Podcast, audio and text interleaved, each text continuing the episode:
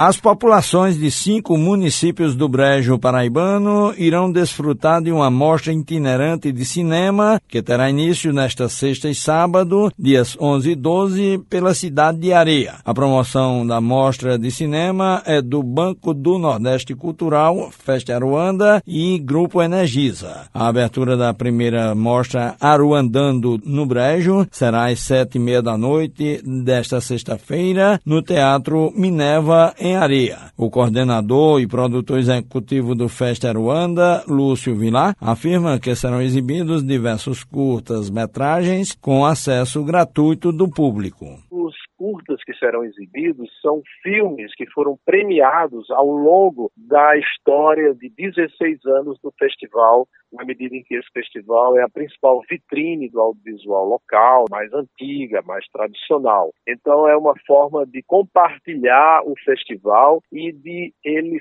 circular pelo Estado. Lúcio Vilar afirma que a amostra pode ser estendida para outras regiões do Estado. É o Festival Aruanda em Movimento, como é próprio da própria linguagem cinematográfica, imagens em movimento. Então, essa ideia a gente sempre teve, agora nem sempre tivemos a condição para realizar. Com esse apoio, com esse suporte da Energisa e do BNB Cultural, nós estamos tendo essa condição agora e é um primeiro momento, né? Então, essas cinco cidades do Brejo Paraibano, elas são as contempladas e no horizonte a gente vê a possibilidade sim dessa extensão se expandir. A ideia é essa, mas vamos começar por essas cinco cidades e ver como é que vai ser o resultado, receptividade do público, para a gente reavaliar e pensar numa agenda 2023 com mais itinerâncias.